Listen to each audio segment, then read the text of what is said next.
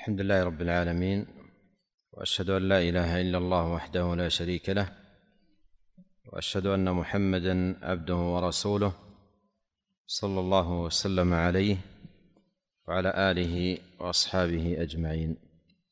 نعم. بسم الله الرحمن الرحيم. الحمد لله والصلاة والسلام على نبينا محمد وآله وصحبه أجمعين.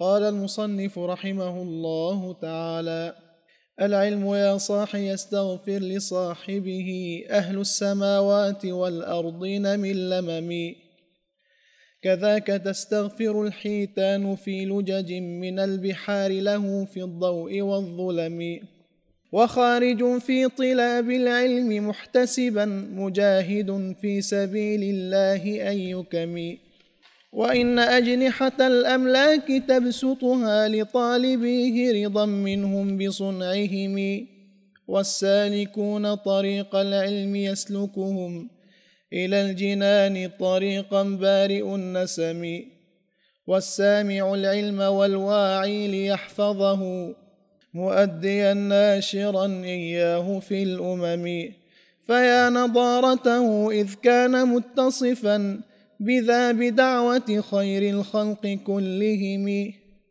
كفاك في فضل أهل العلم أن رفعوا من أجله درجات فوق غيرهم، وكان فضل أبينا في القديم على الأملاك بالعلم من تعليم ربهم، كذاك يوسف لم تظهر فضيلته للعالمين بغير العلم والحكم، وما اتباع كليم الله للخضر المعروف إلا لعلم عنه منبهم، مع فضله برسالات الإله له وموعد وسماع منه للكلم، وقدم المصطفى بالعلم حامله أعظم بذلك تقديما لذي قدم، كفاهم أن غدوا للوحي أوعية وأضحت الآي منه في صدورهم، وأن غدوا كلاء في القيام به قولا وفعلا وتعليما لغيرهم، وخصهم ربنا بصرا بخشيته وعقل أمثاله في أصدق الكلم. ضم الباء في بصرا. وخصهم ربنا بصرا بخشيته وعقل أمثاله في أصدق الكلم، ومع شهادته جاءت شهادتهم حيث استجابوا وأهل العلم في صمم. ومع شهادته جاءت شهادتهم حيث استجابوا وأهل الجهل في صمم، وأشهدون على أهل الجهالة بالمولى إذا اجتمعوا في يوم حشرهم، والعالمون على العباد فضلهم كالبدر فضلا على الدر فاغتنم، وعالم من أولي التقوى أشد على الشيطان من ألف عباد بجمعهم، على الشيطان. وعالم من أولي التقوى أشد على الشيطان من ألف عباد بجمعهم، وموت قوم كثير العد أيسر من حبر يموت مصاب واسع الألم، كما منافعه في العالم اتسعت، وللشياطين أفراح بموتهم، تالله لو علموا شيئا لما فرحوا لأن ذلك من أعلام حتفهم، هم الرجوم بحق كل مسترق سمعا كشهب السماء أعظم بشهبهم، لأنها لكلا الجنسين صائبة شيطان إنس وجن دون بعضهم، هم الهداة إلى أهدى السبيل وأهل الجهل عن هديهم ضلوا لجهلهم، وفضلهم جاء في نص الكتاب وفي الحديث أشهر من نار على علم. لا يزال الكلام ماضيا عند الناظم رحمه الله تعالى في بيان فضل العلم ومكانته العلية بالإشارة إلى الآيات الكريمات والأحاديث الثابتات عن رسول الله صلى الله عليه وسلم في بيان فضل العلم وفضل أهله. قال رحمه الله: العلم يا صاحي يستغفر لصاحبه أهل السماوات والأرضين من لمم، كذاك تستغفر الحيتان في لجج من البحار له في الضوء والظلم. هذان البيتان بين أو ذكر فيهما رحمه الله فضيلة عظيمة لأهل العلم،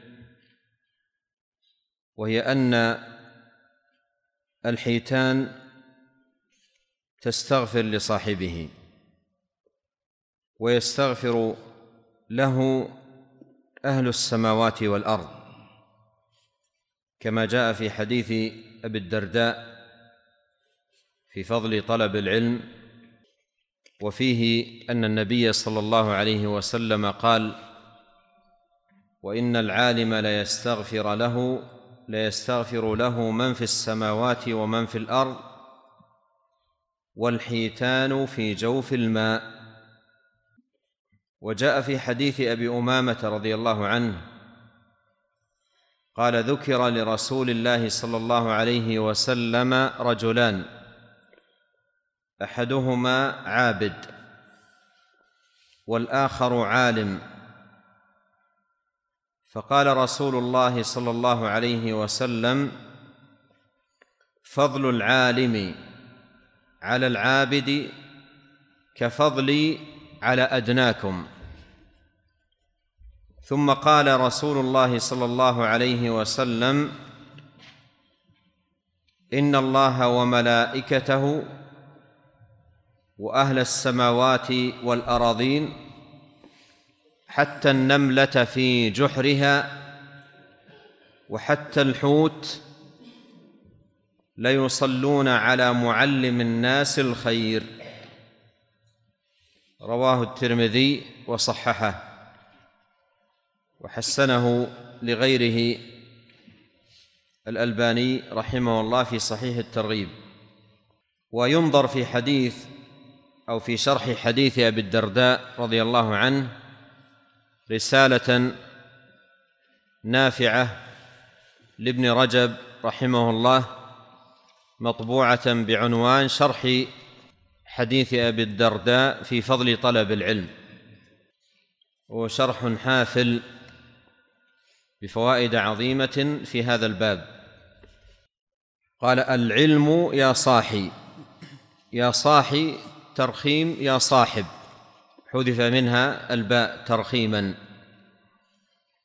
العلم يا صاحي يستغفر لصاحبه أهل السماوات والأراضين، أي من في السماوات ومن في الأراضين يستغفرون لطالب العلم. أهل السماوات الملائكة، وجاء ذكر استغفار الملائكة لعموم المؤمنين في القرآن: الذين يحملون العرش ومن حوله يسبحون بحمد ربهم ويؤمنون به ويستغفرون للذين آمنوا. لكن هذا الاستغفار لطالب العلم ولأهل العلم فيه خصوصية. قال: يستغفر لصاحبه أهل السماوات والأراضين من لمم. اللمم مقاربة المعصية، ويعبر به عن الصغيرة، فالمعاصي كبائر ولمم. وفي هذا تنبيه فضيلة لأهل العلم ويبعدهم عن الكبائر والمعاصي والآثام بما آتاهم الله من بصيرة بدينه وبأسمائه وصفاته سبحانه. وإذا وقعوا في الذنوب يقعون في أشياء أو أمور هي من اللمم، قد قال الله تعالى إن تجتنبوا، قال تعالى الذين يجتنبون كبائر الإثم والفواحش إلا اللمم إن ربك واسع المغفرة. قال كذاك أي أيضا تستغفر الحيتان في لجج من البحار، أيضا إضافة إلى الاستغفار الملائكة ومن في الأرض، فالحيتان التي في البحار تستغفر لأهل العلم. ومر معنا في الحديث حتى النملة في جحرها. وبعض أهل العلم تلمس في هذا بعض الحكم، فقالوا نفع العالم لا يختص بالناس بل يشمل الحيوانات وما في البحار والنمل ونحوه، لأن العالم أولا يبصر الناس بالدين، فإذا استقاموا حصلت الخيرات والبركات، بينما إذا بقي الناس على ضلالهم وانحرافهم فسدت السماوات والأرض، فتتضرر الحيتان وتتضرر الهوام وتتضرر الدواب. ومن جانب فإن العالم أيضا يبين للناس الرفق مع بهيمة الأنعام وحسن التعامل، فهذه الأشياء خير العالم وبركته تصل إليها بما آتاه الله عز وجل من علم وبذل له ونصح للناس وتوجيه وإرشاد. قال كذاك تستغفر الحيتان في لجج من البحار له في الضوء والظلم، في الليل والنهار، مستغفرة له مستمرة في الاستغفار. قال رحمه الله وخارج في طلاب العلم محتسبا مجاهد في سبيل الله أي كمي. طلاب العلم بكسر الطاء، يقال طالبه مطالبة وطلابا أي طلبه بحق. وخارج في طلاب العلم محتسبا أي يحتسب في خروجه في طلب العلم أجر الله سبحانه وتعالى وثوابه ويطلب رضاه جل وعلا. مجاهد خبر خارج في سبيل الله، أي أن الذي يخرج في طلب العلم محتسبا الأجر من الله سبحانه وتعالى بمنزلة المجاهد في سبيل الله. جاء في سنن الترمذي وغيره وحسنه عن أنس رضي الله عنه قال قال رسول الله صلى الله عليه وسلم من خرج في طلب العلم فهو في سبيل الله حتى يرجع. وجاء في سنن ابن ماجه ومستدرك الحاكم وصححه الألباني رحمه الله في صحيح الترغيب من حديث أبي هريرة رضي الله عنه قال سمعت رسول الله صلى الله عليه وسلم يقول من جاء مسجدي هذا، أي المسجد النبوي، لم يأته إلا لخير يتعلمه أو يعلمه فهو بمنزلة المجاهدين في سبيل الله، ومن جاء بغير ذلك فهو بمنزلة الرجل ينظر إلى متاع غيره، أي أن الفائدة أمامه والخير أمامه وحرم نفسه منه. قال ابن القيم في مفتاح دار السعادة: وإنما جعل طلب العلم من سبيل الله لأن به قوام الإسلام، كما أن قوامه بالجهاد،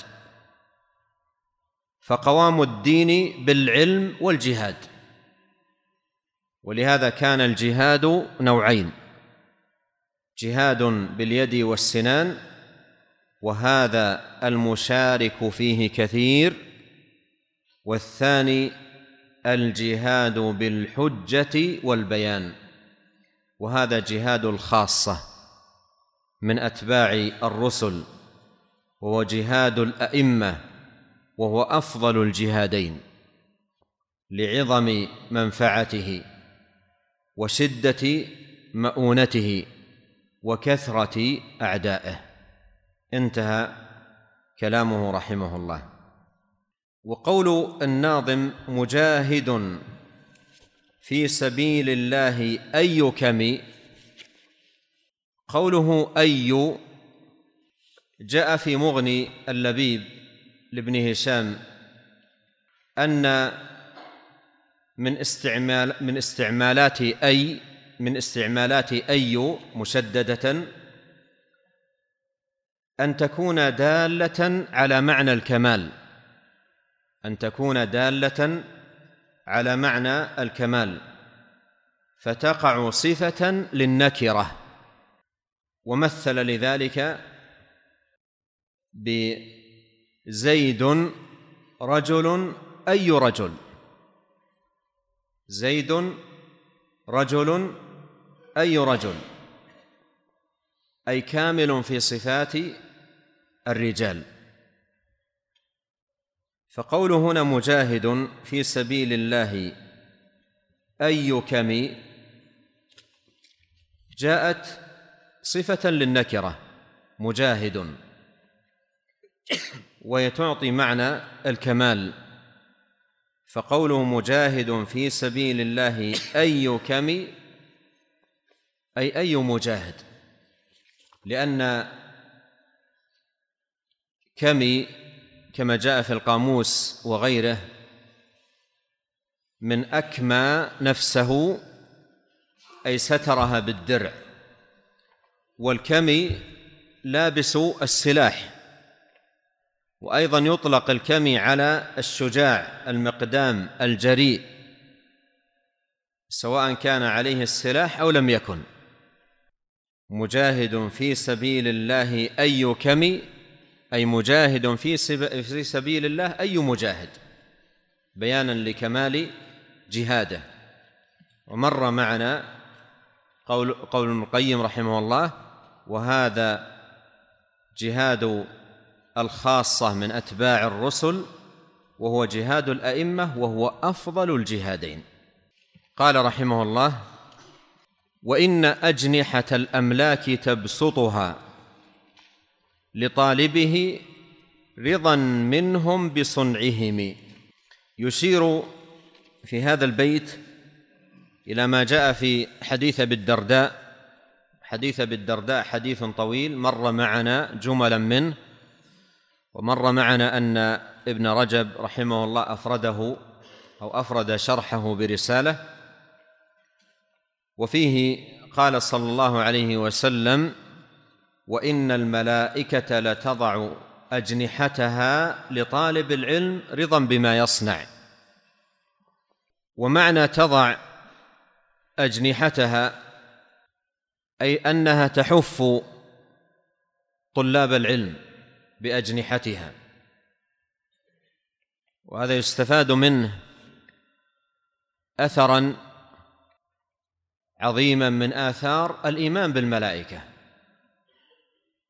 وطالب العلم إذا عرف هذه الفضيلة العظيمة التي خصه الله جل وعلا بها، وهي أن الملائكة تضع أجنحتها رضا بما يصنع، وأنها تحفه بأجنحتها كما جاء في الصحيح: اجتمع قوم في بيت من بيوت الله يتلون كتاب الله ويتدارسونه بينهم إلا نزلت عليهم السكينة وغشيتهم الرحمة وحفتهم الملائكة وذكرهم الله في من عنده. ولئن كان طلاب العلم لا يرون الملائكة تحفهم إلا أنهم من ذلك على يقين، لأن النبي صلى الله عليه وسلم الصادق المصدوق أخبر بذلك، وقد ذكر ذلك عليه الصلاة والسلام في مقام الحظ على العلم والترغيب فيه وبيان فضيلة أهله. ثم قال رحمه الله: والسالكون طريق العلم يسلكهم إلى الجنان طريقا بارئ النسم. هذه الجملة أيضا جاء تقريرها في حديث أبي الدرداء، قال: من سلك طريقا يلتمس فيه علما سهل الله له به طريقا إلى الجنة. وجاءت هذه اللفظة في صحيح مسلم من حديث أبي هريرة رضي الله عنه في سياق طويل، قال عليه الصلاة والسلام: من نفس عن مؤمن كربة من كرب الدنيا نفس الله عنه كربة من كرب يوم القيامة، ومن يسر على معسر يسر الله عليه في الدنيا والآخرة، ومن ستر مسلما ستره الله في الدنيا والآخرة، والله في عون العبد ما كان العبد في عون أخيه، ومن سلك طريقا يلتمس فيه علما سهل الله له به طريقا إلى الجنة، إلى آخر الحديث. وقد شرحه ابن رجب رحمه الله في شرحه للأربعين. قوله: والسالكون طريق العلم، أي السائرون في طلبه والماضون في تحصيله، يسلكهم إلى الجنان طريقا بارئ، بارئ فاعل يسلك، يسلكهم بارئ النسم أي الله، ومن أسمائه جل وعلا البارئ كما في الآيات في آخر الحشر، وكما في قوله في سورة البقرة: فتوبوا إلى بارئكم. قال: يسلكهم إلى الجنان طريقا بارئ النسم، أي أن الله عز وجل يجازيهم من جنس عملهم. ورأينا أمورا عديدة في حديث أبي هريرة الجزاء فيها من جنس العمل، منها أن من سلك طريق العلم سلك الله به طريقا إلى الجنة، من سلك طريقا يلتمس فيه علما سهل الله له به طريقا إلى الجنة. والجنة لا تدخل إلا بالإيمان وطاعة الله: ادخلوا الجنة بما كنتم تعملون. ولا سبيل إلى معرفة الإيمان والعمل الصالح إلا بالعلم النافع. ثم قال رحمه الله: والسامع العلم الواعي ليحفظه مؤديا ناشرا إياه في الأمم، فيا نظارته إذ كان متصفا بذا بدعوة خير الخلق كلهم. أي أنه من فضائل طالب العلم، بل يكفيه فضلا وشرفا ونبلا وخيرية، أن النبي صلى الله عليه وسلم دعا له دعوة مباركة ميمونة، قال: نظر الله امرأ سمع مقالتي فوعاها فأداها كما سمعها. وهذا الحديث تواتر عن رسول الله صلى الله عليه وسلم، رواه عنه غير واحد من الصحابة، منهم زيد بن ثابت كما في السنن والمسند قال: سمعت رسول الله صلى الله عليه وسلم يقول: نظر الله امرأ سمع منا حديثا فحفظه حتى يبلغه، فرب حامل فقه إلى من هو أفقه منه، ورب حامل فقه ليس بفقيه. وورد لفظه من حديث ابن مسعود أن النبي صلى الله عليه وسلم قال: نظر الله امرأ سمع مقالتي فوعاها وحفظها وبلغها. ومن يتأمل الحديث بألفاظه الواردة يجد أن هذه الدعوة المباركة من النبي عليه الصلاة والسلام بالنظارة، نظر الله، ينالها العبد بمراتب 4 يفعلها تتعلق بالعلم. الأولى السماع، أن يحرص على الجلوس للعلم وسماعه وتلقيه. والثانية الوعي، بأن يعقل ما يسمع ويعي ما يقال ويبين له. والثالثة الحفظ، بأن يتعاهد هذا الذي يسمعه من العلم ويكرره حتى يثبت عنده. والرابعة الإبلاغ، بنشر العلم وتعليمه للآخرين وبذله للناس. فبهذه المراتب 4 ينال العبد هذه الدعوة المباركة بقول نبينا عليه الصلاة والسلام: نظر الله امرأ. والنظارة هي البهجة والحسن الذي يكساه الوجه من أثر الإيمان والعلم النافع وابتهاج القلب بذلك. وإنما دعا صلى الله عليه وسلم لسامع السنة ومبلغها بالنظارة جزاء وفاقا لما قام به من بثها وجعلها بذلك غضة طرية، فجزاه الله من جنس عمله. سعى في نظارة السنة بين الناس وأن تكون غضة طرية في أوساطهم، فجازاه الله جل وعلا بأن نظر وجهه. سعى في نظارة العلم وإحياء السنة، فجازاه عليه الصلاة والسلام بالدعاء بما يناسب حاله. وقد جاء عن سفيان ابن عيينة رحمه الله أنه قال: ما من أحد يطلب الحديث إلا وفي وجهه نظارة، ما من أحد يطلب الحديث إلا وفي وجهه نظارة. ثم قال رحمه الله: كفاك في فضل أهل العلم أن رفعوا من أجله، أي من أجل العلم، درجات فوق غيرهم. يعني يكفي فضيلة في العلم وبيان شرفه وشرف أهله أن رفعوا، أي رفعهم الله جل وعلا من أجل العلم، رفعهم درجات، ولكل درجات مما عملوا. وهو رحمه الله يشير إلى ما جاء في سورة المجادلة، قول الله سبحانه وتعالى: يرفع الله الذين آمنوا منكم والذين أوتوا العلم درجات.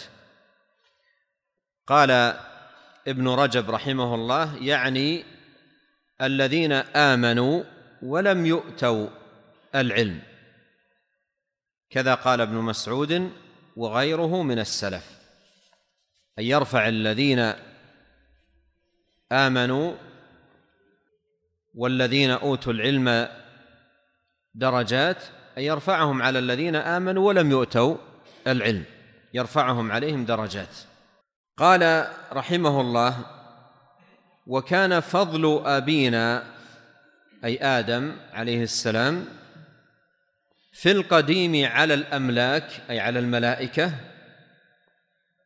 بالعلم من تعليم ربهم، أي أن آدم عليه السلام فضل على الأملاك وشرف بالعلم الذي ميزه الله سبحانه وتعالى به، كما جاء في سورة البقرة قال الله تعالى: وعلم آدم الأسماء كلها ثم عرضهم على الملائكة فقال أنبئوني بأسماء هؤلاء إن كنتم صادقين، قالوا سبحانك لا علم لنا إلا ما علمتنا إنك أنت العليم الحكيم، قال يا آدم أنبئهم بأسمائهم، فلما أنبأهم بأسمائهم قال ألم أقل لكم إني أعلم غيب السماوات والأرض وأعلم ما تبدون وما كنتم تكتمون.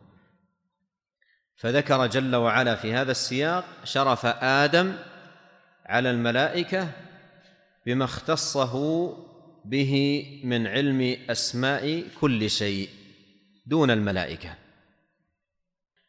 قال رحمه الله: كذاك يوسف لم تظهر فضيلته للعالمين بغير العلم والحكم،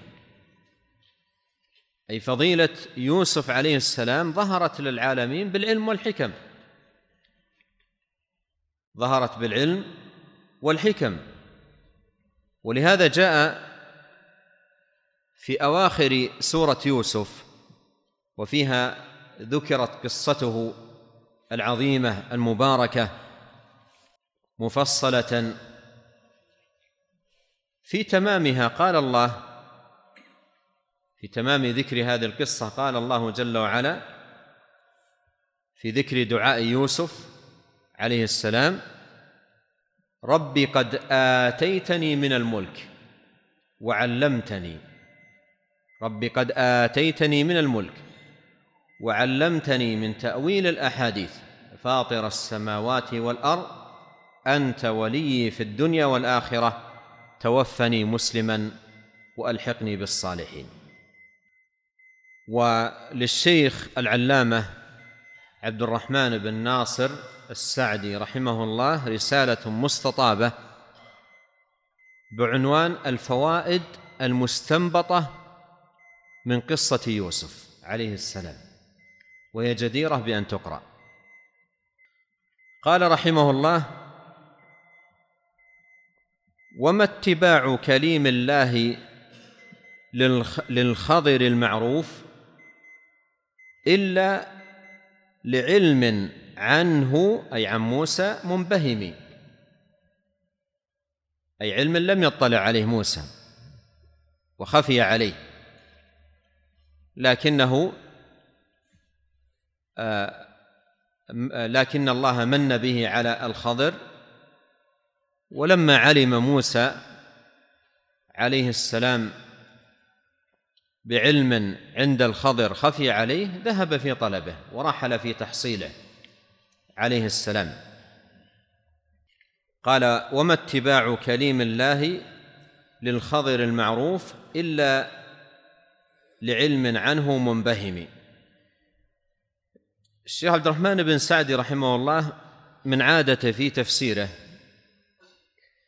عندما يذكر قصص الأنبياء والقصص التي في القرآن يتبعها بذكر الفوائد المستنبطة من القصة. ففي تفسيره لسورة الكهف لما انتهى من قصة موسى مع الخضر أخذ يعدد الفوائد المستنبطة من هذه القصة، وبدأها بقوله: فمنها فضيلة العلم والرحلة في طلبه، وأنه أهم الأمور، فإن موسى عليه السلام رحل مسافة طويلة ولقي النصب في طلبه، وترك القعود عند بني إسرائيل لتعليمهم وإرشادهم، واختار السفر لزيادة العلم على ذلك. وكانت هذه الرحلة منه عليه السلام، مع أنه فضله الله جل وعلا برسالاته، ووعده جل وعلا وكلمه واصطفاه، مع هذه الفضائل والخيرات والبركات التي خصه الله بها لم يمنعه ذلك من الرحلة في طلب العلم، مع ما يصيبه فيها من نصب وتعب ومشقة. ولهذا قال الناظم: مع فضله برسالات الله، يشير إلى قوله: إني اصطفيتك على الناس برسالاتي وبكلامي. وموعد، أي فضله بذلك. وعدنا موسى 30 ليلة وأتممناها 10، وسماع منه للكلم، أي سماعه لكلام الله من الله. وكلم الله موسى تكليما، فسمع كلام الله من الله. مع هذه الفضائل كلها رحل عليه السلام في طلب العلم. هذا دليل على فضل طلب العلم وفضل الرحلة في طلب العلم. وقوله: وما اتباع كليم الله للخضر، هذا يشير إلى ما جاء في قول الله عز وجل: فوجد عبدا من عبادنا آتيناه رحمة من عندنا وعلمناه من لدنا علما، قال له موسى: هل أتبعك على أن تعلمني مما علمت رشدا؟ من الذي يقول هذه الكلمة؟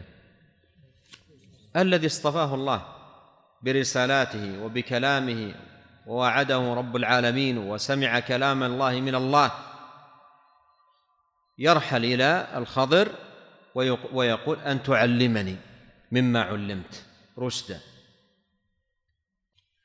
ثم قال الناظم رحمه الله: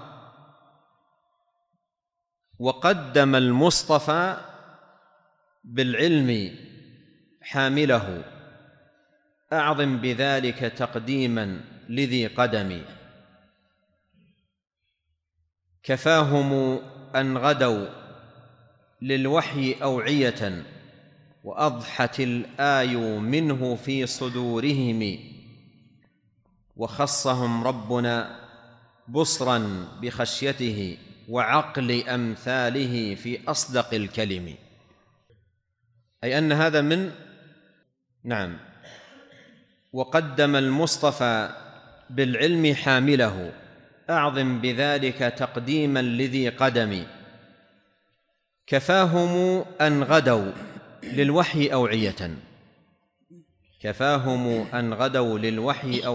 وأضحت الآي منه في صدورهم، وخصهم ربنا بصرا بضم الباء بخشيته وعقل أمثاله في أصدق الكلم. هذه فضائل.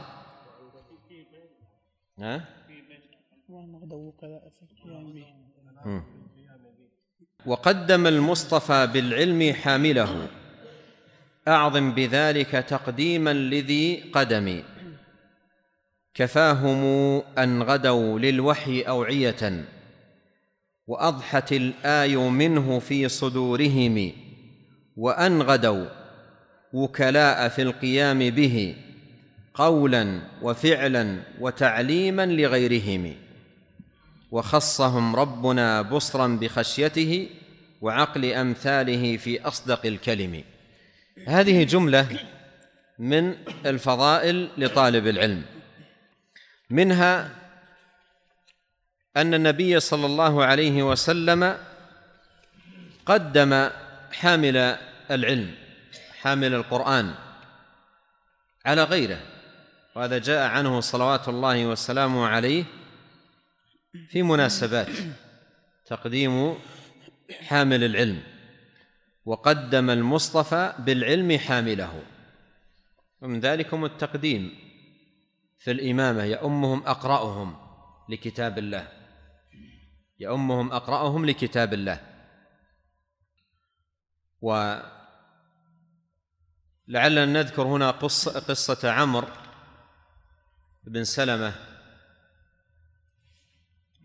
لما كان صغير السن وكان يتلقى الركبان، وفي صغره كان عمره 6 سنوات أو 7 سنوات، يتلقى الركبان ويسمع من أخبار النبي عليه الصلاة والسلام،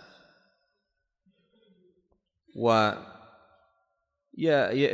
يسمعه آيات فيحفظها قبل أن يسلم قومه. ثم لما رحل وفد من قومه إلى النبي عليه الصلاة والسلام وتعلموا عنده العلم، قال يؤمكم أقرأكم لكتاب الله، فبحثوا بينهم من أقرأهم لكتاب الله، فوجدوا هذا الصغير عمره 6 سنوات أو 7 سنوات. لما أرادوا أن يطبقوا وصية النبي عليه الصلاة والسلام وأخذوا يبحثون بينهم من الأقرأ لكتاب الله، وجدوا الأقرأ لكتاب الله عمرو رضي الله عنه، وكان عمره 6 و7 سنوات، فقدموه إماما وصار إماما لهم وعمره 6 أو 7 سنوات إذ ذاك. وكان عليه قميص أو بردة قصيرة، إذا ركع أو سجد انكشفت عورته، ما عنده شيء.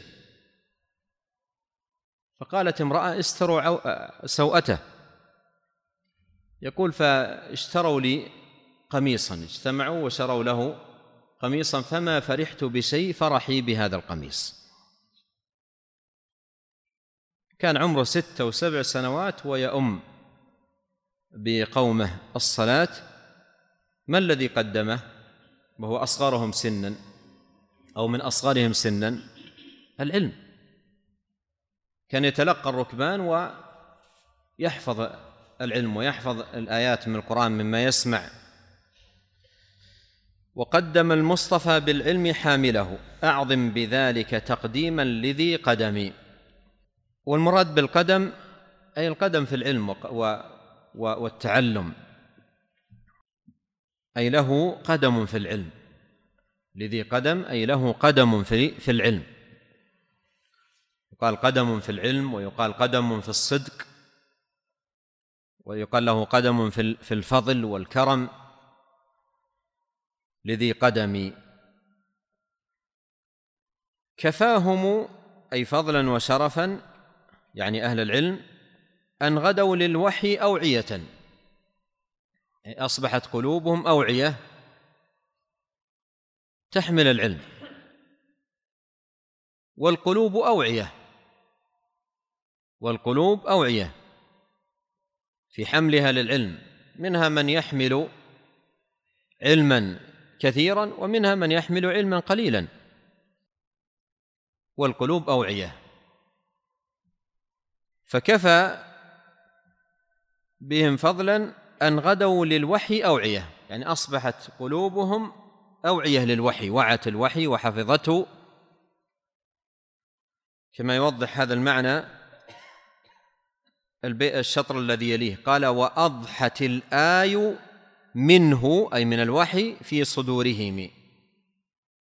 أضحت أي أصبحت وصارت الآي منه أي من الوحي في صدورهم، كما قال تعالى بل هو آيات بينات في صدور الذين أوتوا العلم، في صدور الذين أوتوا العلم. وأن غدوا وكلاء في القيام به، هذه أيضا من فضيلة أهل العلم أنهم أصبحوا وكلاء في القيام بالعلم قولا وفعلا وتعليما لغيرهم، قولا وفعلا. وهذا النفع يختص بالعالم أو طالب العلم، وتعليما لغيرهم تعدية هذا النفع للآخرين، فأصبحوا وكلاء في هذا الباب العظيم. ولهذا فإن العالم يوقع عن رب العالمين وينقل للناس حكمه جل وعلا. ولهذا عنون ابن القيم أحد كتبه بقوله إعلام الموقعين عن رب العالمين، يعني العلماء. وخصهم ربنا، أي خص الله جل وعلا أهل العلم، وخصهم ربنا بصرا. يقال بصر الرجل يبصر إذا صار عليما بالشيء، بصر الرجل يبصر إذا صار عليما بالشيء. وخصهم ربنا بصرا أي بالبصيرة، وأنهم أهل بصيرة بخشيته، كما قال الله سبحانه وتعالى إنما يخشى الله من عباده العلماء. قال جل وعلا إن الذين أوتوا العلم من قبله إذا يتلى عليهم يخرون للأذقان سجدا ويقولون سبحان ربنا إن كان وعد ربنا لمفعولا ويخرون للأذقان يبكون ويزيدهم خشوعا. بخشيته وعقلي، عقلي معطوفة على خشية، أي خصهم بالخشية، وأيضا خصهم بعقل أمثاله، والمراد أمثاله أي الأمثال التي في القرآن. قال الله عز وجل وتلك الأمثال نضربها للناس وما يعقلها إلا العالمون. كان قتادة رضي الله عنه إذا قرأ مثلا من أمثال القرآن ولم يفهمه قال لست من العالمين، بكى وقال لست من العالمين.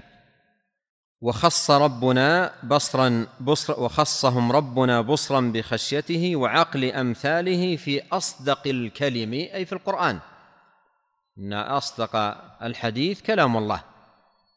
ففي أصدق القرآن خص أهل العلم بعقل الأمثال، قال وما يعقلها إلا العالمون.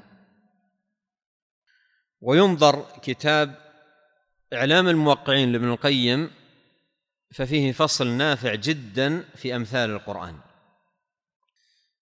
قال ومع شهادته جاءت شهادتهم حيث استجابوا وأهل الجهل في صمم.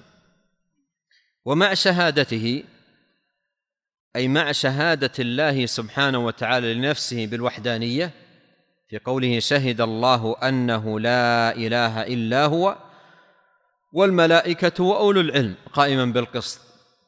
ومع شهادته جاءت شهادتهم أي قرن الله شهادتهم بشهادته. هذه فضيلة لأهل العلم وتشريف لهم وتعلية لمقامهم، أن قرن جل وعلا شهادتهم بشهادته في أعظم مشهود به وهو توحيد الله سبحانه وتعالى.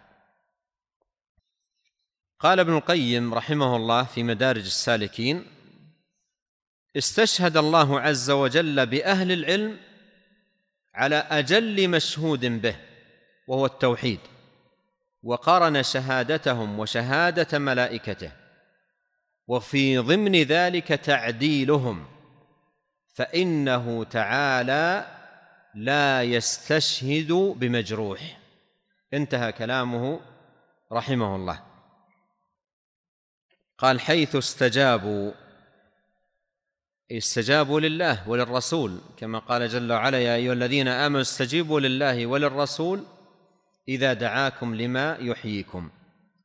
قال وأهل الجهل في صمم أي عن الخير وعن العلم وعن الفضل وعن الهدى. قال رحمه الله ويشهدون على أهل الجهالة بالمولى إذا اجتمعوا في يوم حشرهم. يشير إلى قول الله جل وعلا وكذلك جعلناكم أمة وسطا لتكونوا شهداء على الناس ويكون الرسول عليكم شهيدا لتكونوا شهداء على الناس. فمن فضائل أهل العلم أنهم يشهدون على أهل الجهالة إذا اجتمعوا بالمولى، إذا اجتمعوا بالمولى في يوم حشرهم أي في يوم القيامة. هذه فضيلة لأهل العلم أنهم يشهدون على أهل الجهالة إذا اجتمعوا بالمولى أي بالله جل وعلا في يوم الحشر أي يوم القيامة. قال والعالمون على العباد فضلهم كالبدر فضلا على الدري فاغتنمي، أي اغتنم حياتك في طلب العلم وتحصيله.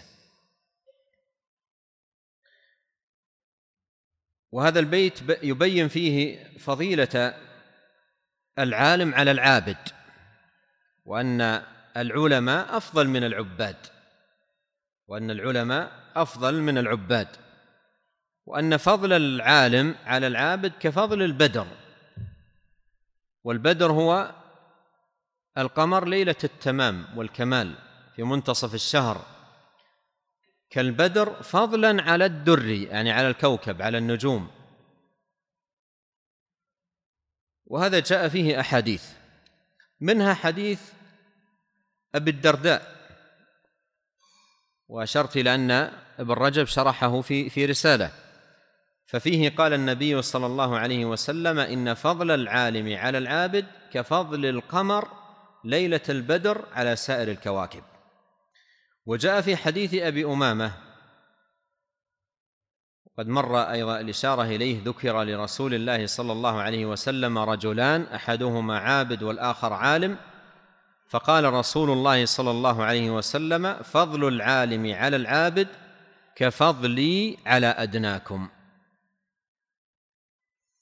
لكن الشاهد للبيت جاء في حديث أبي الدرداء. قال ابن رجب رحمه الله وفي هذا المثل، أي قول النبي صلى الله عليه وسلم في حديث أبي الدرداء فضل العالم على العابد كفضل القمر ليلة البدر على سائر الكواكب، قال وفي هذا المثل تشبيه للعالم بالقمر ليلة البدر، وهو نهاية كماله وتمام نوره، وتشبيه للعابد بالكواكب، وأن بين العالم والعابد من التفاوت في الفضل ما بين القمر ليلة البدر والكواكب. والسر في ذلك والله أعلم أن الكوكب ضوءه لا يعدو نفسه،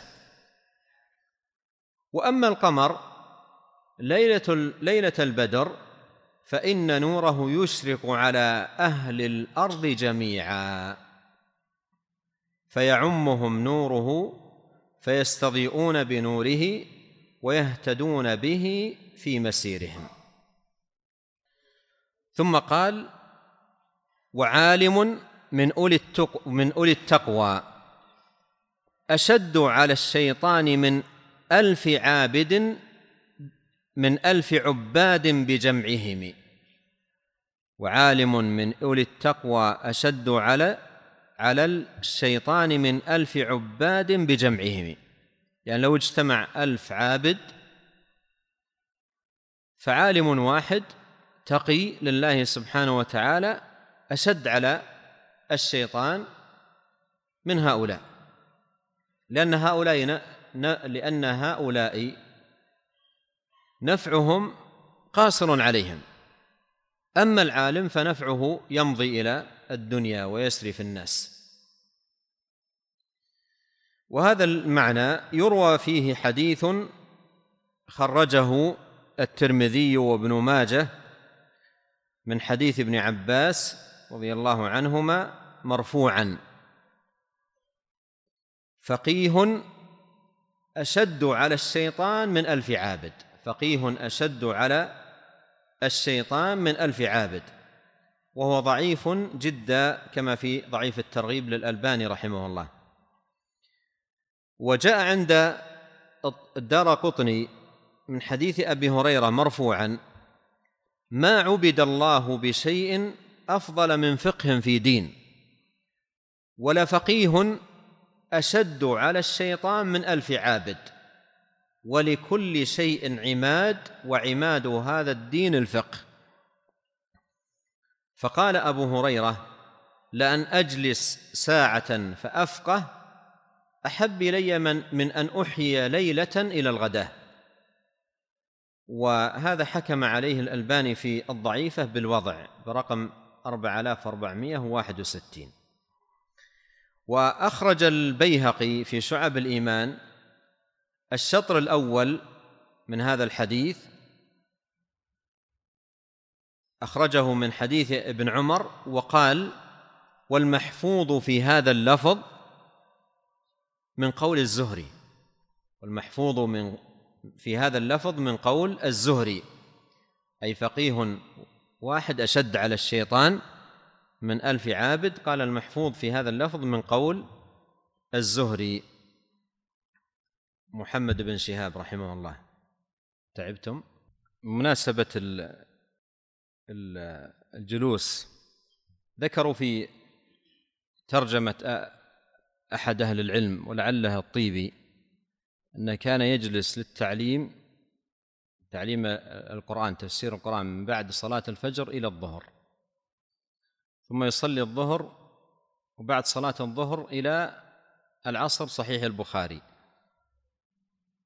وبعد العصر أيضا في كتاب آخر، وبعد المغرب في كتاب آخر. فأصبروا ربع ساعة، نصف ساعة. قال: وموت قوم كثير العد، قوم كثير العد أي كثير العدد، أيسر من حبر. موت قوم كثير يعني موت أناس عددهم كثير أيسر من حبر يموت، مصاب واسع الألم. يعني عندما يموت الحبر وهو العالم موته أعظم من موت أقوام، ولهذا يموت أقوام وأعداد كثيرة وما يشعر بهم الناس كثيرا، ويموت العالم ويشعر به الدنيا كلها، تشعر به الدنيا بموته الدنيا كلها.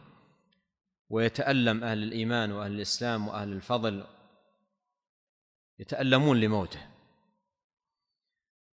وموت قوم كثير العد أيسر من حبر يموت، مصاب واسع الألم. يعني المصاب في موت العالم مصاب ألمه واسع، بينما موت غير العالم ألمه مصاب ألمه ليس واسعا، وإنما في محيط ماذا؟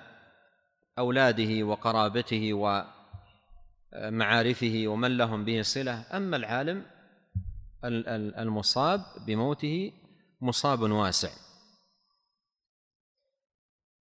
كما منافعه في العلم في العالم اتسعت، يعني كما أن المصاب فيه واسع، كما أن منافع العالم أيضا واسعة، اتسعت في العالم. فكما هذا كالتعليل لما قبله، كما منافعه في العالم اتسعت، فالمصاب فيه واسع كما أن منافع العالم اتسعت في العالم وانتفع به الخلق. وللشياطين أفراح بموتهم، شياطين الإنس والجن يفرحون بموت العالم. يقول الشيخ مستدركا: تالله لو علموا شيئا لما فرحوا. لو كان عندهم علم، هذه فضيلة للعلم، يعني لو هؤلاء عرفوا العلم وفاضل العلم ومكانة العلم ما فرحوا، لكن بلاهم ومصيبتهم من جهة ماذا؟ الجهل، والجهل أساس كل شر وبلاء. تالله، يقسم بالله، لو علموا شيئا، يعني ولو أمرا يسيرا وقليلا في العلم وفضله، لما فرحوا، لأن ذلك من أعلام حتفهم. إذا خلت الأرض من العلم ونور العلماء قامت الساعة، قامت الساعة. ثم ذكر جاء في شعب الإيمان للبيهقي عن أبي جعفر محمد بن علي أنه قال: والله لموت عالم أحب إلى إبليس من موت 70 عابدا. ثم قال رحمه الله: هم الرجوم بحق كل مسترق سمعا كشهب السماء أعظم بشهبهم، لأنها لكلا الجنسين صائبة شياطين إنس وجن دون بعضهم، هم الهداة إلى أهدى السبيل وأهل الجهل عن هديهم ضلوا لجهلهم. هنا يبين فضيلة أخرى لأهل العلم، وأنهم مثل النجوم رجوما للشياطين، رجوم للشياطين. ولهذا قال: هم الرجوم بحق كل مسترق سمعا، هم الرجوم بحق كل مسترق سمعا كشهب السماء، أي مثل شهب السماء، أعظم بشهبهم أي أعظم بشهب أهل العلم. ومراده أن أهل العلم يتصدون لكل مبطل بالرد والتفنيد وإبطال الشبهات وكشف الزيغ. ولهذا بعض أهل العلم سموا كتبهم في الردود بالشهب المرسلة، الصواعق المحرقة إلى آخره، لأن الردود ردود أهل العلم بالحجج البينات بمثابة الشهب التي تدمر باطل أهل الباطل وتكشف زيغ أهل الضلال. هم الرجوم بحق كل مسترق سمعا كشهب السماء أعظم بشهبهم. لماذا؟ قال: لأنها أي شهب أهل العلم لكلا الجنسين، يعني الجن والإنس، صائبة، لأنها لكلا الجنسين يعني شياطين الإنس والجن صائبة، لأنها لكلا الجنسين صائبة شياطين إنس وجن دون بعضهم، هم الهداة إلى أهدى السبيل وأهل الجهل عن هديهم ضلوا لجهلهم. هذه فضيلة أخرى. لكن فيما يتعلق بالفضيلة الأولى يقول ابن رجب رحمه الله: وقد شبه أو شبه العلماء بالنجوم، والنجوم في السماء فيها 3 فوائد. يشير إلى كلمة لأحد الصحابة قال، أوردها الشيخ محمد بن الوهاب كتاب التوحيد، قال: خلقت النجوم ل3: زينة للسماء، ورجوم للشياطين، وعلامات يهتدى بها. قال: خلقت النجوم ل3: زينة للسماء، ورجوم للشياطين، وعلامات يهتدى بها. فيقول فيها 3 فوائد، يعني نجوم السماء فيها 3 فوائد: يهتدى بها في الظلمات، وهي زينة للسماء، ورجوم للشياطين الذين يسترقون السمع منها. قال: والعلماء في الأرض تجتمع فيهم هذه الأوصاف ال3، بهم يهتدى في الظلمات، وهم زينة الأرض، وهم رجوم للشياطين الذين يخلطون الحق بالباطل ويدخلون في الدين ما ليس منه من أهل الأهواء. وما دام العلم باقيا في الأرض فالناس في هدى، وبقاء العلم بقاء حملته، فإذا ذهب حملته ومن يقوم به وقع الناس في الضلال. قال هم الهداة إلى أهدى السبيل.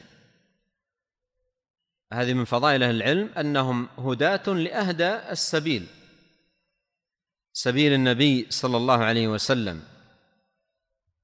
وأهل الجهل عن هديهم ضلوا لجهلهم، الجهال ضلوا عن السبيل وعن الهدي بسبب تماديهم في الجهل. قال هم الهداة إلى أهدى السبيل وأهل الجهل عن هديهم ضلوا لجهلهم. ثم ختم رحمه الله هذا الفصل بقوله: وفضلهم جاء في نص الكتاب وفي الحديث أشهر من نار على علم. لما ذكر هذه الفضائل الكثيرة ختم رحمه الله بالإشارة إلى أن فضلهم جاء في نص الكتاب، يعني في مواضع كثيرة جدا من القرآن، وأما في السنة فإن فضائل أهل العلم في الأحاديث الواردة في سنة النبي صلى الله عليه وسلم أشهر من نار على علم، فهي كثيرة. ومن أهل العلم من أفردها بالتصنيف، مثل جامع بيان العلم وفضله لابن عبد البر، والجامع لأخلاق الراوي وآداب السامع للخطيب، والكتب في هذا الباب كثيرة جدا. فطالب العلم عندما يقرأ هذه النصوص تشحذ همته في الطلب والمضي فيه والحرص على تحصيله. وأهل العلم أفردوا أحاديث أو النصوص الواردة في فضل العلم وفضل طلبه ليكون فيها شحذا للهمم. ولهذا فإن طالب العلم بين وقت وآخر يحتاج إلى أن يقرأ في فضل طلب العلم وفضل العلماء، لأن هذه الفضائل إذا حضرت في ذهنه زاد حرصه على الطلب والتحصيل. وكذلك أيضا يقرأ في سير أهل العلم الأفاضل النبلاء الذين عرفوا فضل العلم ومكانته فصرفوا فيه أوقاتهم وبذلوا فيه جهودهم فانتفعوا ونفعوا.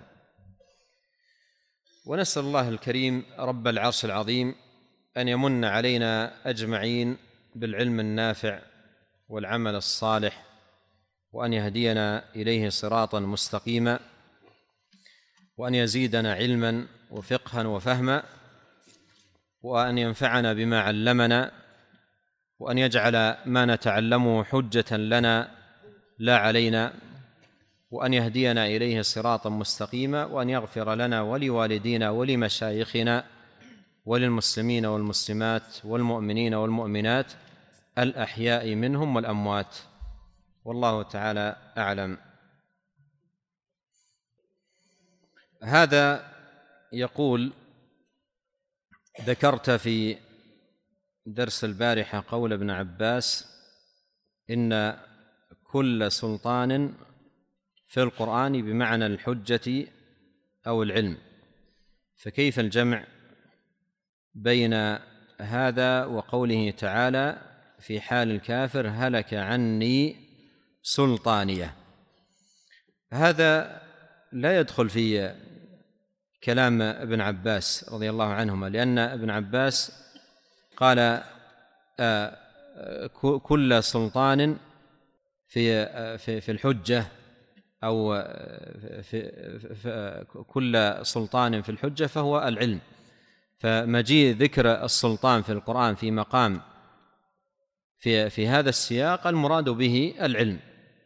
أما قول الكافر هلك عني سلطانيه، أي ما كان عندي من سلطان هلك ولم يبقى ولم أجد منه شيئا، هلك عني سلطانيه.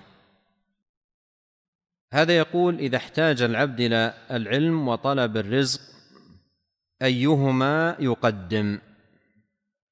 في الحديث الذي كان يقوله عليه الصلاة والسلام كل يوم بعد صلاة الصبح قال اللهم إني أسألك علما نافعا ورزقا طيبا، قدم العلم فالعلم مقدم، وخاصة ضروريات الدين، فيجتهد العلم، يجتهد في طلب العلم وطلب الرزق، والأولوية في طلب العلم ولا سيما في ضروريات الدين وفرائض الإسلام وواجباته. هذا يقول هل يفهم من قول النبي صلى الله عليه وسلم من يرد الله به خيرا يفقهه في الدين أن من لم يتفقه في الدين أو غيره متفقه في الدين أن الله ما أراد به خيرا؟ نعم، يفهم من هذا الحديث هذا المعنى، أي لم يرد الله به خيرا في هذا الباب العظيم الذي هو أساس للخيرية، وإلا قد يكون ليس عنده فقه في الدين أي فقها مفصلا، لكن عنده خير في جانب العبادة أو جانب الصدقة أو جوانب أخرى من الدين، لكن هذا الباب الذي هو أساس في الخيرية لم يرد به خيرا فيه، وإلا لو أراد الله به خيرا فيه لفقهه في دينه. هذا يقول في سؤاله هل الانشغال بطلب العلم وتحصيله أفضل أم الجمع بين طلب العلم وتعليمه هو الأفضل؟ هذا بحسب حال الإنسان، إذا كان في أول الطلب يكتفي بالتحصيل وبذل جهده ووقته في تحصيل العلم، وإذا من الله سبحانه وتعالى عليه بقدر طيب من العلم وتمكن في بعض جوانبه يجمع بين الأمرين. وهذا يقول كيفية الاستفادة من كتب أهل العلم وكيفية الحفظ وتدوين ما يمر بها من فوائد علمية. هذا السؤال لعله سيأتي في النظم عند الشيخ رحمه الله جوانب تتعلق بسؤال هذا السائل. والله أعلم، وصلى الله وسلم على عبد الله ورسوله نبينا محمد وآله وصحبه.